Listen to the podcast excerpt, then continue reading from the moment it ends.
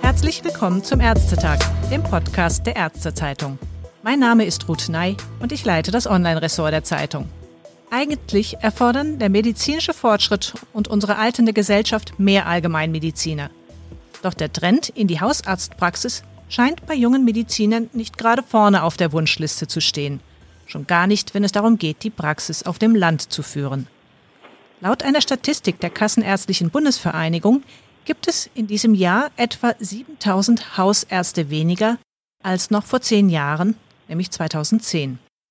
Etwas besser sieht es in einer Umfrage des Instituts für Allgemeinmedizin am Universitätsklinikum Jena aus, die jetzt aktuell vorgestellt worden war. Und da geht immerhin daraus hervor, dass rund jeder fünfte Medizinstudierende in Jena Allgemeinmediziner werden möchte und knapp jeder dritte würde einen Abschnitt des praktischen Jahres in der Allgemeinmedizin absolvieren.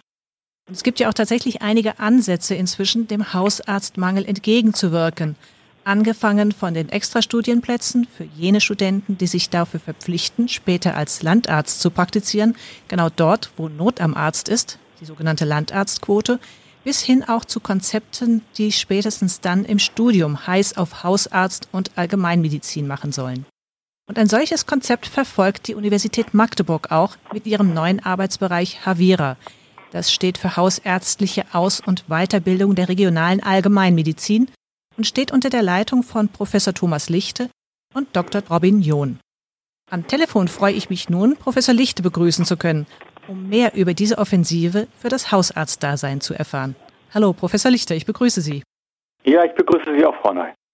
Professor Lichte, Sie selbst haben 36 Jahre lang als Hausarzt gearbeitet. Würden Sie das heute genauso wieder machen? Ja, ich würde wieder als Allgemeinarzt aufs Land gehen. Vielleicht von Anfang an in einer Gemeinschaftspraxis, das ist sicher äh, bequemer oder sicherer. Und dies habe ich aber erst nach zehn Jahren umsetzen können, also etwa Mitte der 90er Jahre. Natürlich war es anfangs die Situation mit ständiger Präsenz auch schwieriger. Also da war man wirklich noch der gute alte Landarzt. Aber nach einiger Zeit haben wir das gut organisiert und diese Notdienst habe ich auch mit initiiert und heute ist dieses auch gar kein Thema mehr. Das heißt, wir haben im halben Jahr so ungefähr zwei bis drei Notdienste noch. Das geht gut. In der Gemeinschaftspraxis konnte ich viele Träume umsetzen, muss ich mal so sagen, wie Aktivitäten im Berufsverband Wissenschaftlicher Fachgesellschaft, Kassenärztlicher Vereinigung und Ärztekammern. Hier konnte man auch etwas zur Verbesserung der Situation unserer Arztgruppe leisten.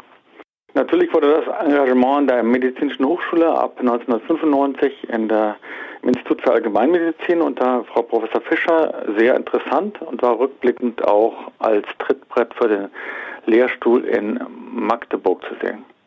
Ob dieses heute noch so machbar wäre, weiß ich nicht. Die Arbeit in der Praxis als Generalist ist für mich immer noch eine fantastische Berufstätigkeit.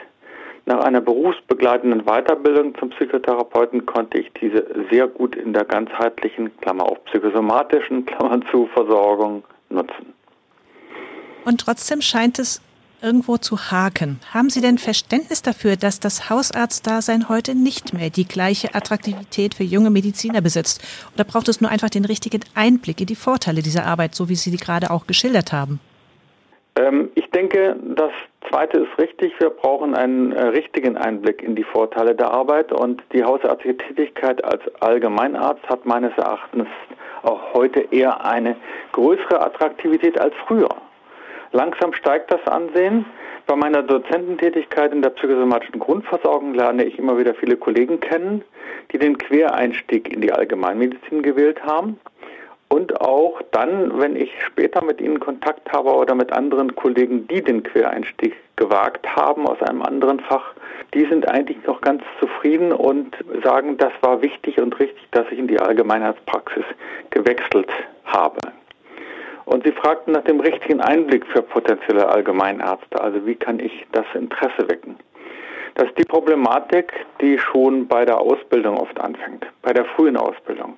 Das heißt, die Medizinstudenten sind ja eigentlich die ersten beiden Jahre nur mit, äh, ich sage mal, naturwissenschaftlichen Vorkenntnissen gefragt, beziehungsweise Anatomie und Grundlagenfächer, die nicht gerne in die Klinik reichen oder nicht viel in die Klinik reichen. unsere Arztgruppe als Generalisten und klassischen Hausarzt ganz nah am Menschen darzustellen, ist in Deutschland leider noch sehr begrenzt möglich.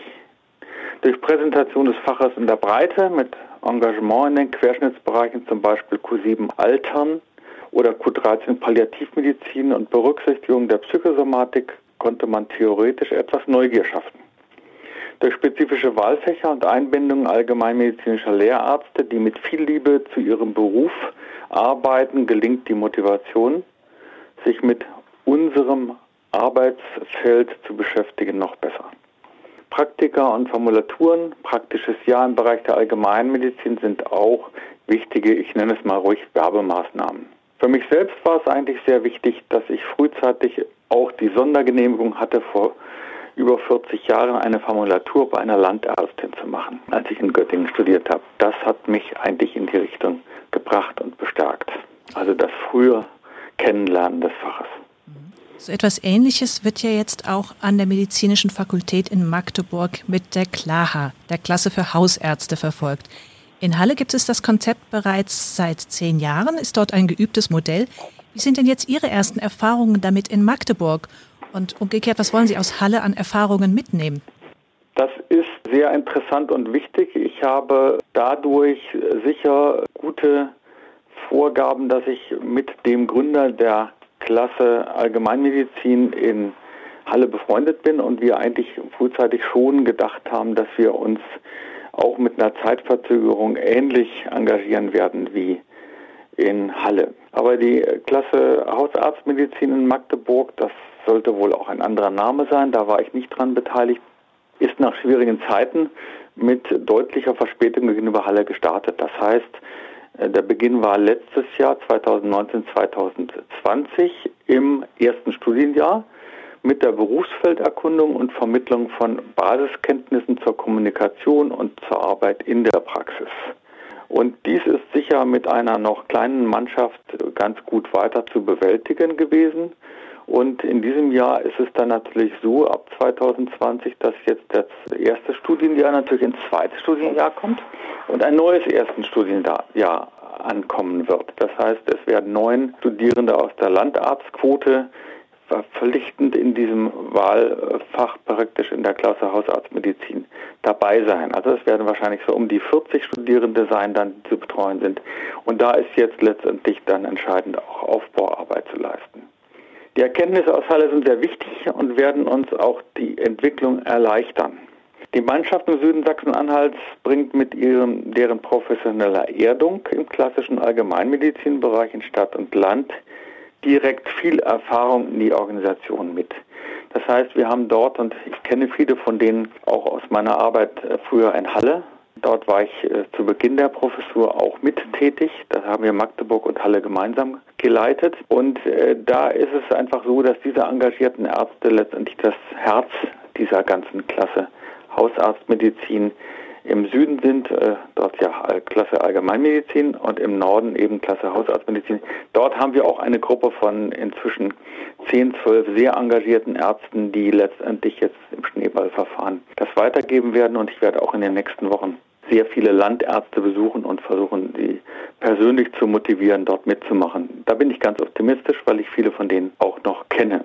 Und ich denke mal, dass das Problem einfach da war, dass ich einfach durch äh, Gesetzesvorgaben irgendwann mal in Rente gegangen bin. Das war vor drei Jahren. Und äh, dadurch gab es eben auch die Engpässe mit der verbliebenen hälftigen Professur, die natürlich das nicht leisten konnte und insofern diese Verzögerung auch eingetreten ist. Und ich denke mal, da ist etwas aufzuholen, aber ich, in den ersten zwei Wochen seit der Gründung quasi, oder jetzt also erst zehn Tage, haben wir schon eine Menge geschafft und wir haben auch Mitarbeiter schon dazu gewinnen können und dergleichen. Das sieht eigentlich sehr gut aus.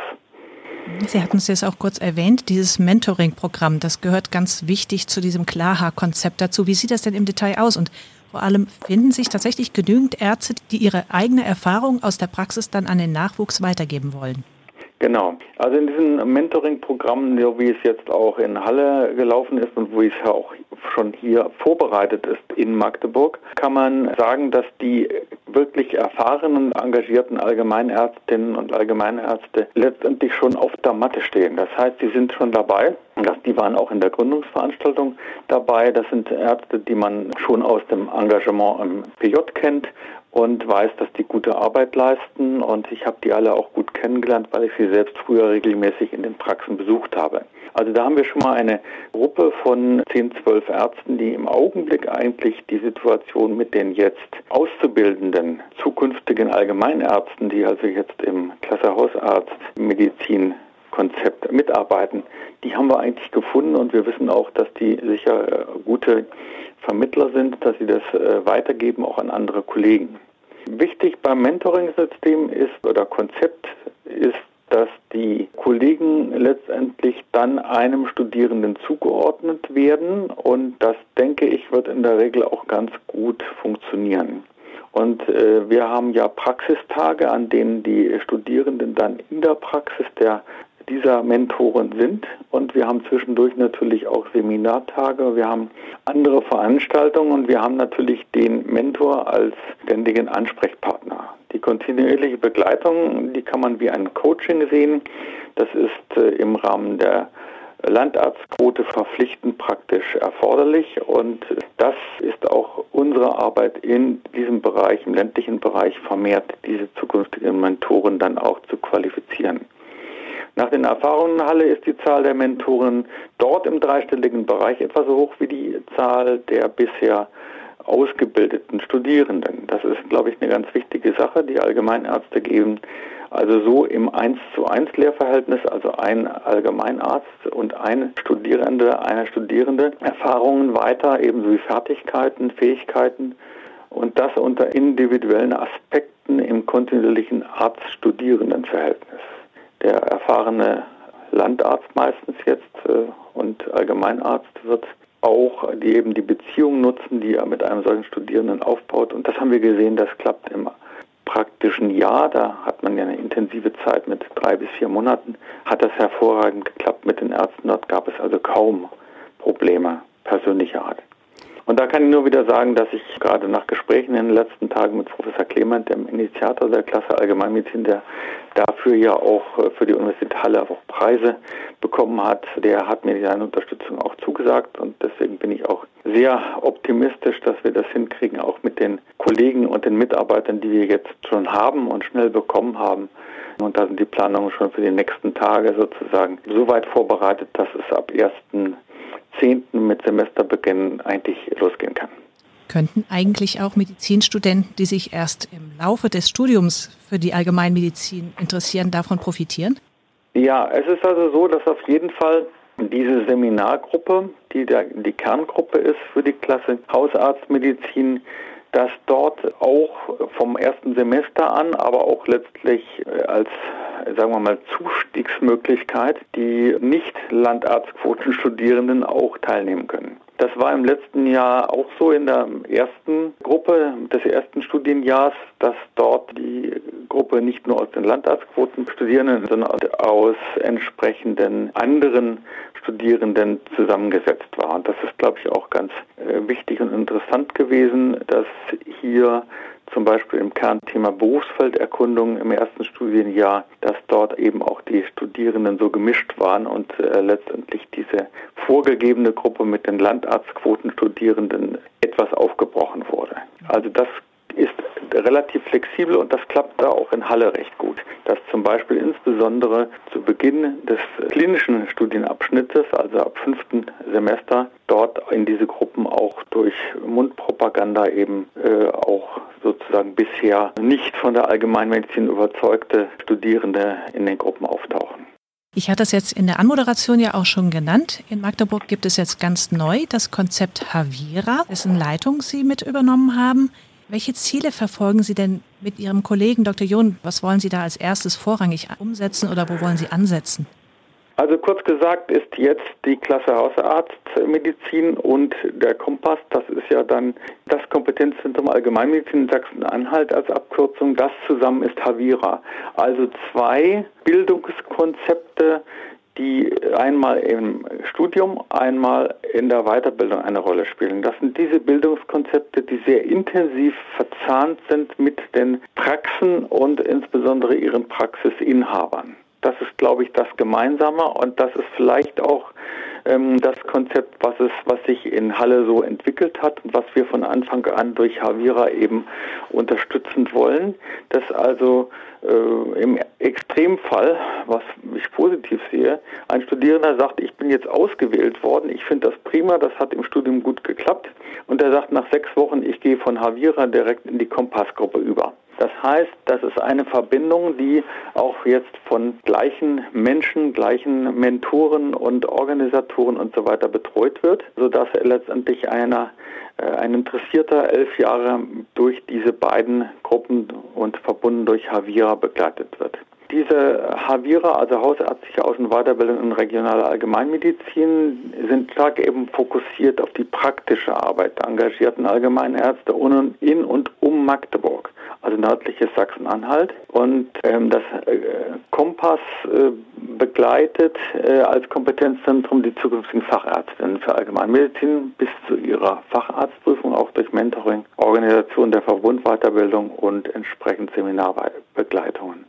Denke, dass dieser Übergang äh, etwas ist, dass man auch bei den Studierenden erkennt, hier kommt jetzt eine Struktur deutlicher zum Tragen, dass diese Vernetzung zwischen Universität und Allgemeinmedizin in der Praxis einfach intensiver wird. Der Wunsch ist auf beiden Seiten da. Und für mich ist es jetzt relativ wichtig für die Klasse Hausarztmedizin, weil da bedarf es im ländlichen Bereich Mentoren zu gewinnen. Es gibt im Bereich der Facharztweiterbildung, also der des Kompetenzzentrums Allgemeinmedizin Sachsen-Anhalt gibt es schon einige Mentoren, die da unter Umständen auch dann im Ausbildungsbereich, also im Studium mitarbeiten. Und da geht es jetzt darum, das ist der erste Schritt, dass man hier eine gewisse Zahl gewinnt. Wir haben im ländlichen Bereich schon eine Handvoll, in Anführungszeichen, und wir brauchen also jetzt zwingend erstmal zumindest neun, die das leisten können. Und wie gesagt, nächste Woche werde ich schon die ersten Kollegen treffen und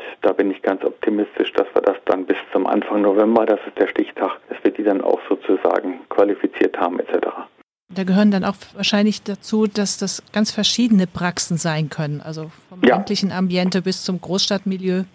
Ja, es ist ja so, dass für die Landarztquote haben wir erst einmal gesagt, muss es auch letztendlich die Verbindung zum Landarzt geben. Das heißt also, wir werden sicher in kleinere Städte gehen. Es gibt in den kleinen Städten auch dann zum Beispiel äh, Zweigpraxen, Schönebeck eine größere Gemeinschaftspraxis und die hat eine Zweigpraxis auf dem Land. Wir haben in Oschersleben, das ist ein Ort, eine große Praxis, die selbst das ganze ländliche Areal dort versorgt und so ist es auch in Wernigerode, so ist das äh, in entsprechenden kleineren Ortschaften nördlich von Magdeburg im sogenannten Jerichoer Land. Das heißt, das sind alles Praxen, die letztendlich aus einer Kleinstadt heraus mit 8.000 oder 12.000 Einwohnern in ländlichen Regionen versorgen. Das ist erstmal das, das Wichtigste, was wir mit Havira machen wollen dass hier ausreichend Praxen sind und dass wir die bekannten und eben durch die Bekanntheit auch äh, im gewissen Sinne die qualitätsgesicherten Kollegen dort äh, mit einbinden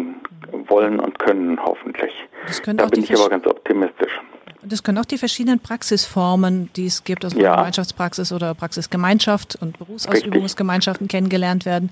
MVZ ist das ja auch ist noch eine Option und, und auch so Nischenfelder mit abzudecken als Hausarzt. Ja, ist ja vielleicht auch ganz das spannend. ist also sehr unsere Absicht, dass natürlich so etwas kennengelernt wird. Nicht? Das heißt, wir haben dann natürlich eine relativ große Auswahl. Das heißt, die Einzelpraxis, die ist auf keinen Fall tot, aber sie ist spielt einfach nur noch eine Rolle für bestimmte Gruppierungen und für bestimmte Bereiche. Also ich habe auch mit der Einzelpraxis angefangen und bin dann letztendlich mit dem Arzt in Weiterbildung sind in einer Dreierpraxis gelandet. Das war dann für meine Begriffe eigentlich so an die Zeiten angepasst. Und das glaube ich, auch ganz wichtig, dass man hier sich überlegt, wo arbeite ich später am liebsten. Und es wird mit Sicherheit durch Hospitationen und durch einzelne Veranstaltungen schon auch Wert darauf gelegt, dass die einzelnen und unterschiedlichen Praxisformen von der Einzelpraxis bis zum medizinischen Versorgungszentrum dann auch kennengelernt werden. Denn da kommt es ja auch darauf an, dass man tatsächlich sieht, wie im Bereich der einzelnen Praxisformen sich auch eigene äh, spezielle Interessen verwirklichen lassen. Der eine oder andere möchte vielleicht traditionelle chinesische Medizin mit äh, anbieten in seiner Praxis oder Chirotherapie oder er will von Anfang an auch gleich mehr psychotherapeutisch arbeiten. Das sind Dinge, die man letztendlich in den unterschiedlichen Praxisformen vielleicht auch unterschiedlich gut integrieren kann. Zum 1. Juli noch ganz frisch in diesem Jahr ist in Sachsen-Anhalt auch die neue Weiterbildungsordnung in Kraft getreten. Welche. Inhalte daraus wollen Sie denn für Havira aufgreifen, um den Bereich Allgemeinmedizin zu stärken?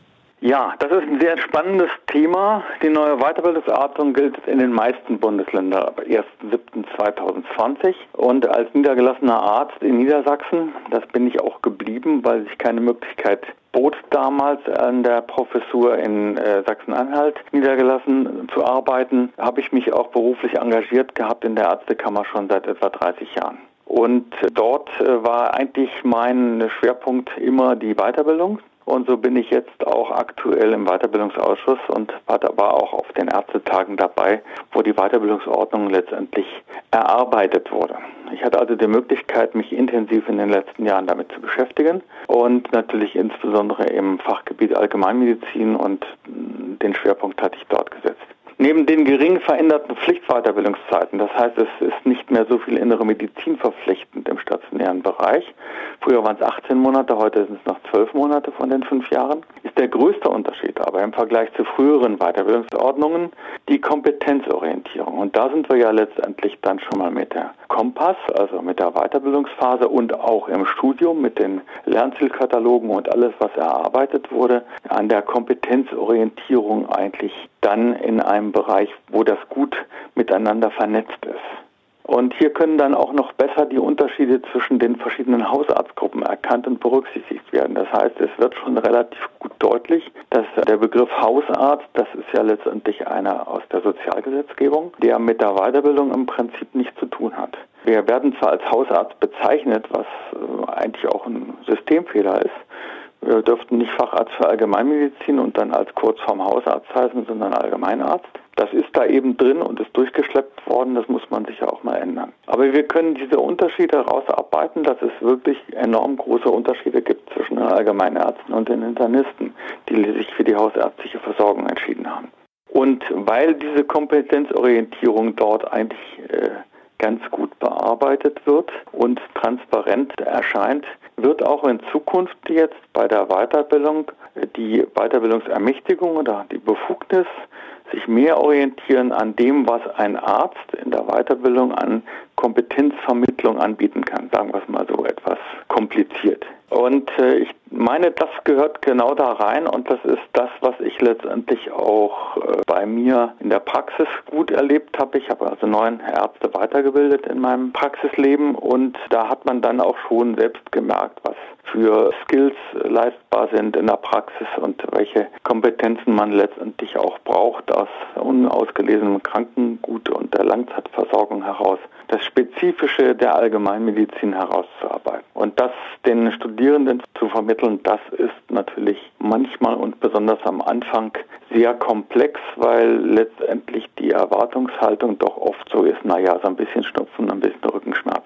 Und da muss man sie dann eben abholen und sagen, na gut, dann kümmern wir uns mal um den Rückenschmerz. Was kann denn da alles hinterstecken und dergleichen? Das heißt also, diese Arbeit ist letztendlich das, was wir auch von Anfang an als Kernarbeit sehen in der Klasse Hausarztmedizin, also auch in Verbindung mit Havira und das Ganze in den praxisorientiert zu machen und wichtig natürlich dabei, dass diese Praxisorientierung, die ich selbst intensiv gelebt habe und noch lebe, dass diese Praxisorientierung auch letztendlich akademisch sozusagen wissenschaftlich begleitet und unterfüttert wird. Das heißt, in Havira wird jetzt von Anfang an äh, dargestellt, dass wir Forschungspraxennetz in der Richtung auch mit äh, installieren wollen. Das kam auch äh, gut an in der ersten Veranstaltung, dass das ein Ziel ist und dass wir daraus letztendlich auch dann natürlich Dissertationen und dergleichen von Anfang an mit reinbringen wollen und letztendlich auch die Kooperationen der Praxis mit anderen Versorgungsebenen, sprich also mit dem Kreiskrankenhaus oder mit dem Universitätsklinikum und dergleichen oder mit den niedergelassenen Fachärzten, dass diese Schnittstellen oder Brückenproblematiken, dass die natürlich eine ganz große Rolle spielen und auch eben wissenschaftlich angegangen werden müssen. Ich glaube, das ist das, was wir so ein bisschen wenig hatten und der Wunsch ist auf beiden Seiten, dass die Universitätsklinik also mehr mit Allgemeinmedizin machen kann und umgekehrt. Ich höre da sehr viel Optimismus raus und auch sehr viel Engagement, das Thema Hausarzt bzw. Allgemeinmedizin zu stärken, damit es da auch keine Nachwuchssorgen in Zukunft mehr geben kann. Ich danke Ihnen ganz herzlich für die vielen Erläuterungen und wünsche Ihnen auch viel Erfolg mit dem Havira-Projekt, Professor Lichte. Ja, danke für Ihre Fragen und bin ganz optimistisch, dass die Bedingungen dafür gut sind. Das hat Goethe auch gesagt, nicht? Sie wissen, Sie können andere nur entzünden, wenn es selber in dir brennt. Schöner Spruch zum Schluss, genau. Dankeschön.